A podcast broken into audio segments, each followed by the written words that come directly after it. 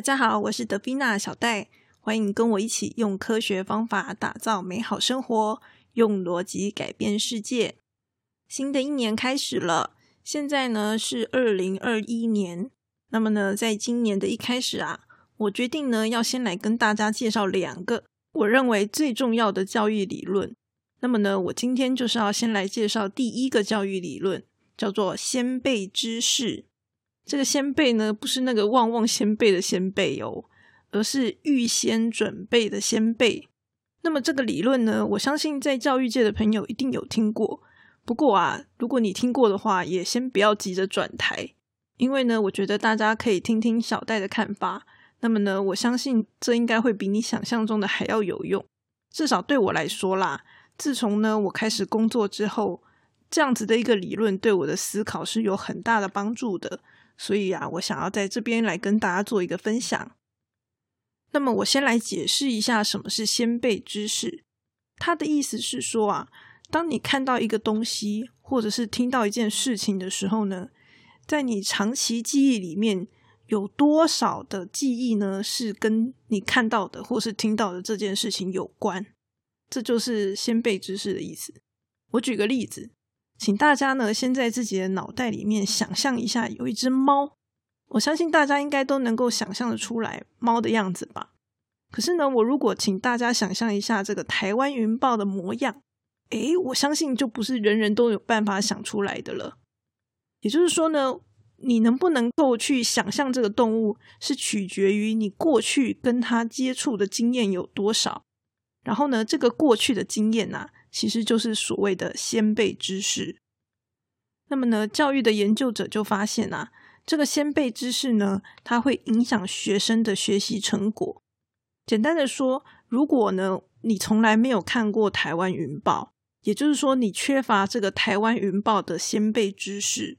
那我现在跟你讲台湾云豹，然后呢，我可能描述一段台湾云豹的生活，好，它大概是怎么样子。这个时候呢，你对于我的描述啊，你是很难想象的。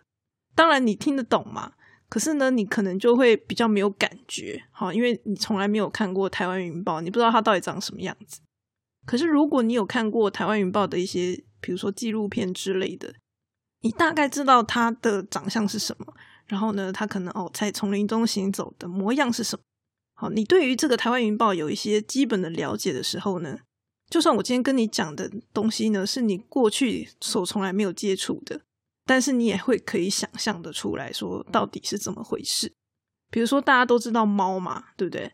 那如果我告诉你说这个猫啊，它会像狗一样的去捡球，然后呢拿回来给你，你就会有办法想象。好，因为我们对猫这种生物是很熟悉的，就算你从来没有看过，你也会比较能够想象。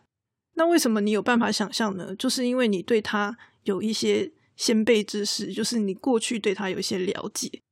好，所以说，当我们对于我们目前眼前所要学的这个东西有越多的先辈知识的时候，我其实就能够学习的越好。所以其实啊，很多在这个学习上的挫折，有非常大的原因是因为缺乏先辈知识所导致的，而不是因为我们太笨学不会。像这样子的一个例子呢，是在数学里面是最常见的，因为我们知道数学呢，它的嗯，比如说你一年级、二年级的数学，好，它是一个有连贯性的东西，就是说你如果前面的概念没有学好，你后面的东西就会学不会。就像我今天说这个加法跟乘法，乘法的概念其实是从加法来的，好，如果你加法没搞懂，你可能乘法也很难搞懂。那当然，你也可以说你是可以硬背啦，好，没错，是可以硬背。可是呢，就会当你东西越来越多的时候，你就会越难背嘛，或是那个东西越复杂，就是会有一个像这样子一个情形存在。然后呢，因为我们学校又有所谓的这个教学压力嘛，就在赶进度，好，所以呢，老师可能他也没有那个时间去让所有的学生都在前面的章节都听得懂。那所以当他讲后面的章节的时候，可能大家就会听不懂，好，就很正常。只有前面能够搞懂的人，他后面才有办法搞懂。那如果你累积不懂的东西越多的时候，学生就会放弃。好，所以其实，在我们的教学环境，这种情况是非常常见的。当你有一个东西学不会的时候，你会怎么想？你可能就会觉得啊，是我太笨了，我学不会。可是呢，对于一个教育研究者来说，教育研究者的态度，他不会因为学生学不会，然后就认为他们是笨，然后天生的。为什么呢？因为笨这个理由它是不理性的，它就是一个没有原因，这并不符合科学的精神。科学精神就是我一定要找出理由跟原因，就算你告诉我是天生的，好了，我也要从比如说像基因啊等等之类的方面去想办法探究这个原因，这才是这个比较符合科学精神的一个概念。所以说，对小戴来说，我也不会说今天有人逻辑不好，我就觉得他很笨啊，我不会这样想。为什么呢？因为我们学不好，一定是会有原因的。那我讲的这个先辈知识呢，其实就是一个很常见的原因之一，当然不是全部啦，只是说会有一部分的原因是因为卡在这个部分。其实大家想一想啊，就是说虽然每一个人都是有自己不同的专长，可是呢，当一个小孩子出生，一群小朋友从来没有受过任何训练的时候，你觉得这些小朋友他们的智商会差到很多吗？其实理论上是不会嘛。当然会有一些人特别聪明，或者是说特别这个状况不太理想的人，好，一定会有。可是呢，大部分的人来说，绝对他们的智商是差不多的。可是呢，在这个智商差不多的情况之下，为什么学出来的这个学习成果的这个差异却可以差到非常大？所以这当中其实是有一点落差的。它其实是有一个后天的原因，因为许许多多的这个后天的原因导致呢。一群人，他们原本的智商没有差很多，可是到后面他们的发展却差异非常大。那么呢，我之所以要介绍先辈知识啊，还有一个原因，因为呢，它其实就是我们脑袋里面隐藏的一个逻辑。比如说，当你看到猫的时候，也许呢，你就会联想到狗，好像这样子的一个联想，嗯，它其实跟这个先辈知识的理论是有关系的。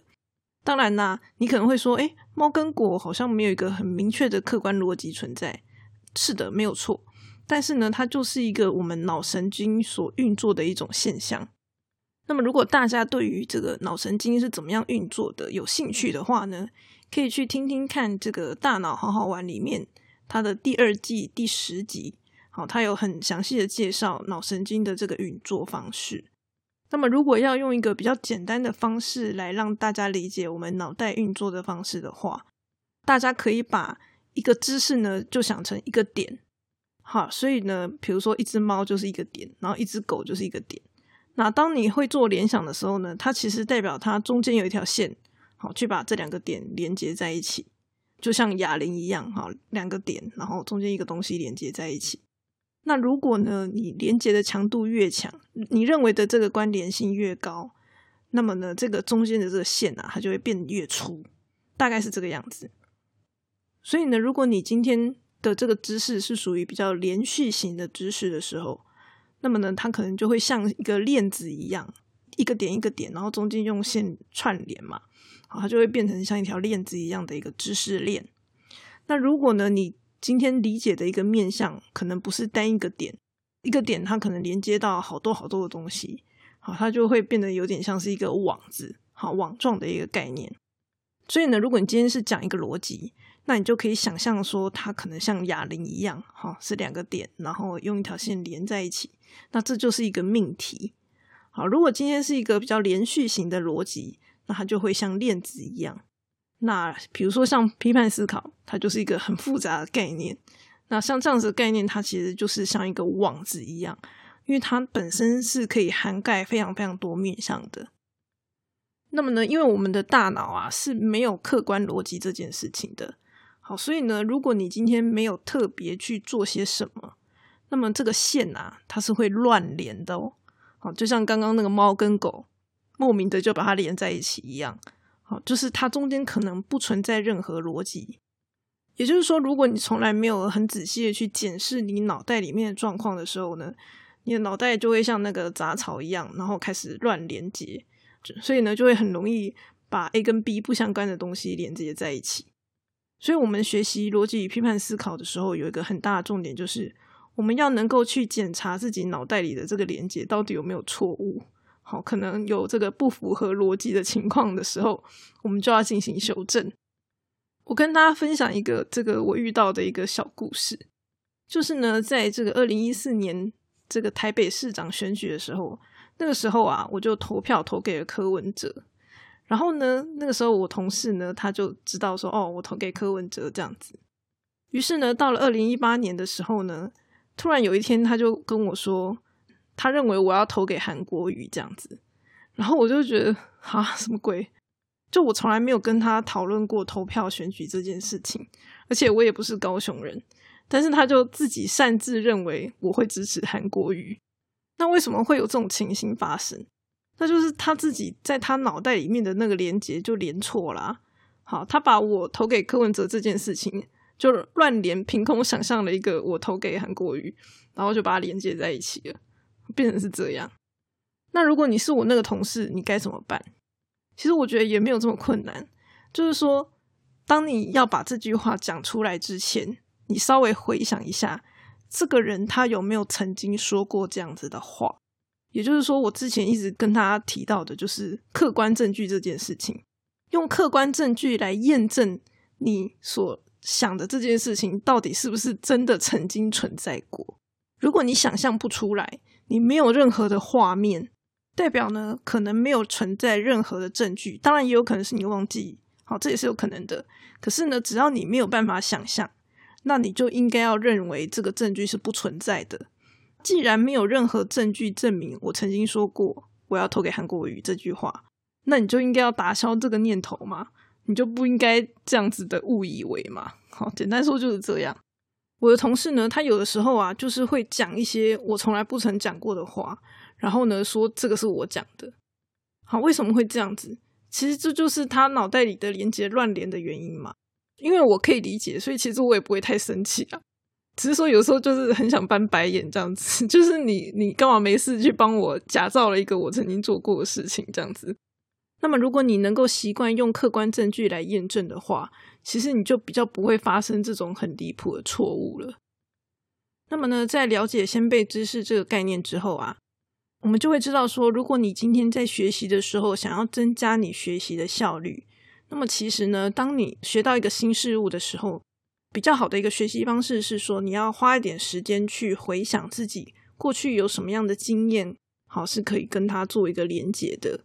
因为呢，你把这个新的知识跟旧的知识去做连接的时候，这样子这个概念会在你的脑袋里面被强化。好，简单来说就是这样。那么这个连接啊，如果变得越强，你就会越容易想到它，然后呢，你就可以把它应用在你的这个生活上。比如说小时候我们有学这个例举的概念嘛，那你对这个例举的概念到底熟不熟悉呢？如果你常常使用它的话，它其实是可以解决我们生活中的一些问题的。比如说像我们家有这个衣橱，然后我们家衣橱是没有扣子的，它是直接用吸的。自从养了一只猫之后呢，这个猫它就会去开衣橱的门，好，因为毕竟它是用吸的嘛，一般就开了。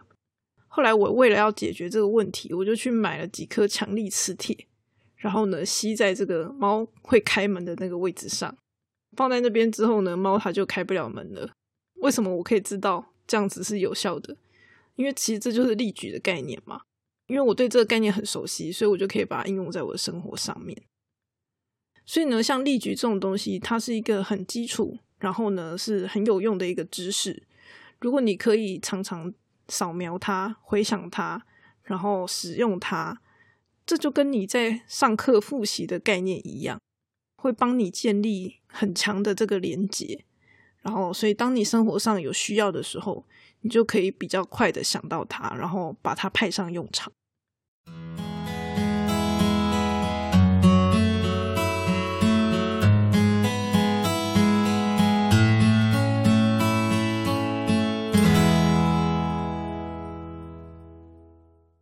当然，因为这个先辈知识跟我们过去的经验有关嘛，所以啊，它的影响因素实在是太多了。我们不太可能就是去探讨每一个人他过去到底发生什么事情。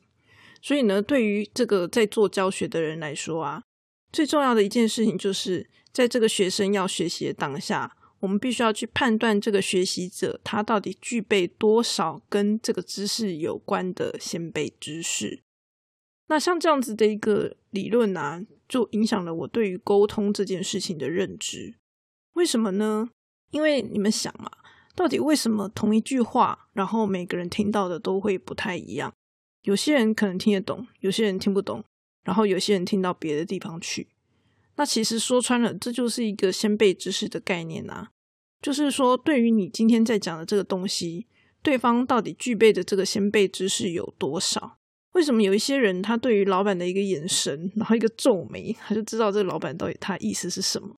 然后有些人就办不到，那就是因为这些人他们对于这个跟老板有关的先辈知识是不同的。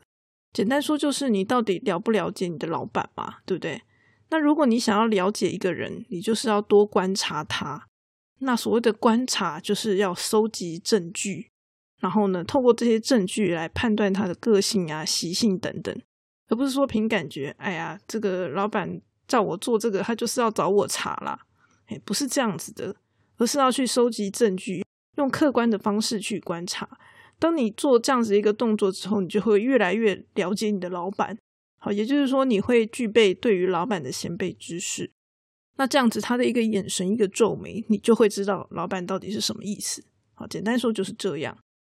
那当然，除了就是了解老板之外，我今天如果要沟通某一件事情，而且我希望可以尽量正确的去传达这件事情的话，我就要透过对方的这个反应来确认说，诶，他对于这整件事情的先辈知识是不是足够的？那这些先辈知识呢，可能是专业上的。好，比如说技术上他听不听得懂，也有可能是政治上的，好人跟人之间的政治议题、权力关系等等，或者呢是他对于某些人的个性是不是了解？好，那个人他为什么这样做？因为他的个性怎么样之类的，这些其实都会影响我们对于这整件事情的全貌是不是能够理解。所以呢，当我今天要沟通某件事情的时候，我就会尽量将我所知道的每一个面向，好去告诉我的成员。让他们能够理解为什么整个决策会是这个样子，整个状况为什么是这样，而不会说哦，看到很多不好的，然后就一直骂，一直骂，嘿，不是这样子的。那大部分的人在沟通的时候，可能就不会想那么多啦。好，尤其是主管对下属，通常也不会讲那么多嘛。所以呢，有沟没有通也是一件非常常见的事情。那不知道大家有没有听过一个叫做资讯不对称？资讯不对称呢，它所要讨论的，其实呢，就是跟先辈知识是一样的概念啊，大概是这个样子。那么除了沟通之外呢，我认为它也可以应用到行销还有使用者体验的概念身上。为什么呢？因为行销啊，它其实就是一种带有目的性，然后呢，对多数人所进行的一种沟通。那通常呢，就是要让用户来理解你的产品到底有多棒嘛。比如说像品牌经营，品牌经营它其实就是在经营用户对于这个品牌的先辈知识嘛。所以说，假设今天有一个美妆的这个品牌，然后呢，他突然跑来卖五金的时候呢，你一开始可能就会觉得有点错愕，因为我们并没有这家这个美妆店它会卖五金这样子的一个先辈知识存在。但是呢，随着市场被训练，然后呢，用户有建立这样子的一个认知之后呢。这件事情啊，就会逐渐的被大家所接受，因为呢，对多数人来说，他们的先辈知识已经被建立了。那当然，你今天要做好行销，可能还要搞懂这个媒体，还有一些行销技巧啦，不是说光懂一个先辈知识就行了。我分享的只是其中一个面向而已。比如说呢，我在五年前做了一个行销，然后呢，用了当时的这个迷因梗图，诶，效果还不错。可是呢，到了五年后的今天，大家再回头看这个行销的时候呢，可能这个效果呢就不见得很好了。为什么呢？因为在不同的时间点，人们具备的这个先辈知识是不太一样的。所以呢，五年前有效，不代表今日就有效。因为今天的人们可能并不具备那个五年前梗图的这个迷因知识，变成是这个样子。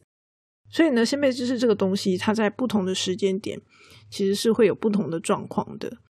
比如说，像去年的 Podcast 突然爆红，好，可是如果你今天是在前年做 Podcast 的人，那可能这个呃效果就是不一样嘛，对不对？好，或者是说这个中天新闻，好，自从他上了 YouTube 之后，很多可能以前不太爱用电脑的人呢，现在都变得开始会用电脑了。好，所以不同的时间点，大家所具备的先辈知识就是不一样的。那所以从这边就可以带到这个使用者体验的部分，因为有的时候啊，我们做一个产品，它可能非常的新潮，可是呢，如果用户他不会用，就是他的先辈知识没有办法去衔接的时候，那它的失败率其实就会很高。就像刚刚讲的这个中天新闻嘛，如果你今天产品好销售的对象是。跟中天新闻一样的这些人，然后呢，你本来是在 YouTube 上面打广告，那可能在中天新闻上 YouTube 之前跟之后，你的广告效果就会差到非常多，类似像这样子。那所以在使用者体验的部分，其实会有一样的情形。比如说像行动支付，行动支付刚推出的时候，大家也都不会用嘛，而且呢，大家对于这个手机上绑信用卡就会有一点顾忌。那我相信到今天应该还是有很多人是没有使用这个行动支付的，所以呢，如果你今天推的东西是行动支付的话，你可能两年前推跟今年推的这个效果就会不一样。然后不知道大家有没有印象，在当年智慧型手机刚出现的时候啊，其实这个手机的荧幕也都是还蛮小的。为什么这个手机荧幕是蛮小的呢？因为那个时候的手机都是尽量做的越小越好嘛。所以，虽然换成触控荧幕，大家也不敢一开始就做很大，好，因为使用者一开始可能会无法接受。但是呢，随着大家对于这个触控荧幕越来越熟悉之后，那么厂商呢就会觉得，哎，那我的荧幕就可以越做越大了，好，因为用户越来越熟悉了嘛，他们不会去排斥大荧幕的手机。有的时候啊，这个产品可能很好，可是因为它太超前了。那因为它太超前的关系，所以就会导致它卖的不好。好，有的时候是这样。那所以这个关键点其实就是在用户的先辈知识的问题。像那个 Line 啊，偶尔会改一次大版嘛，就是那个使用者界面会突然大改版，然后大改版的时候，大家就会一阵哀嚎。其实它每一次的改版都是越改越好用的，就是功能越来越好。可是呢，因为大家不习惯，好，所以大家就会哀嚎。这是很正常的，那就是一个先辈知识的问题。那所以说，呃，我们要去训练用户的先辈知识吗？老实说，这是一件很辛苦的事情。好，所以通常是不会去做这样的事情啦。通常就是现在用户要什么，然后我们就做用户想要的东西，因为这样子是比较安全，然后呢，花费的成本也比较低的。但是如果你今天真的想要做这件事情，也不是不行啦，只是就会比较辛苦。而且它并不是一个一触可及的事情，哈，它是一个缓慢的过程。那我们该怎么做呢？我们就是变成是要先了解用户他目前的状况，哈，他习惯的东西到底是什么，然后再慢慢，就是你不能够一次改到位，你变成是要慢慢改。然后呢，每一次改的过程中，你就要给予适度的引导。然后呢，并且每隔一段时间，你可能就要去确认一下，哎，目前用户对于现在的这个版本的接受程度到哪里。好，这就有点像是这个老师在教学生的时候，要了解学生的学习进度的概念是一样的。好，所以像这样的过程其实有点漫长，就理论上做得到，但实际上大概不太会有人去做这样的事情。那么小戴今天建立这个频道，我说我想要推广逻辑与批判思考，其实呢就是要建立大家对于批判思考的先辈知识，就是一个不知天高地厚的状况。不过呢，从先辈知识的理论就会知道说，其实这是有可能的，好，只是难度比较高，然后需要一点耐心，就这样子。然后，毕竟大众传播媒体它就是一个相对来说效率会比较快的一个媒介，好，所以呢，这就是为什么我今天选择了要做自媒体的原因嘛。那么呢，如果要回顾我过去跟大家分享的内容，大家可能就会发现一件事情，就是呢，小戴其实也不是一个非常擅长写作或者是。表演表现的人，可是呢，因为我的目标就是要让大家可以听得懂嘛，所以呢，我这个频道的内容从头到尾做的一件事情，就是紧紧的抓着先辈知识的这样子的一个理论、一个原则来撰写我所有的内容。为什么我有办法让大家听得懂？就是因为呢，我会先抓一个大家已经知道的东西，从它做出发点，然后呢，再分享大家可能不太清楚的东西。如果你仔细研究，你就会发现，基本上我每一集的原则大致上就是这个样子。那么当然啦，因为毕竟每一个人的先辈知识不太一样嘛，所以听下来的这个感想也会有点不太一样。这个除了我讲话太慢，这个可能是大家共通的感想。但不管怎么说，这个对于推广的成效如何，其实我是不知道的。好，因为每一个人的状况不同嘛，所以我也不知道说大家听的结果感想如何。对，因为毕竟假设今天是学校老师在教学生，他也要透过学生的回馈才能够确定学生学的状况嘛。好，所以呢，因为大家也没有留言，好，所以我也不会知道。所以呢，如果有人愿意提供我回馈的话，我还是会蛮开心的。大家可以告诉我说，哎，可能我哪里做的不够，哪里还可以再加强的话，这样可能会再更好一点。所以呢，欢迎大家就是可以在 Apple Podcast 啊、FB 啊、YouTube 各种管道留言给我，我都会看的。就算呢，只是写写你听完这一集的心得，也是很好的。感谢大家。那么呢，不知道大家有没有听过第一性原理这个东西哦？它呢是指这个世界上最基础、最根本的一种原理。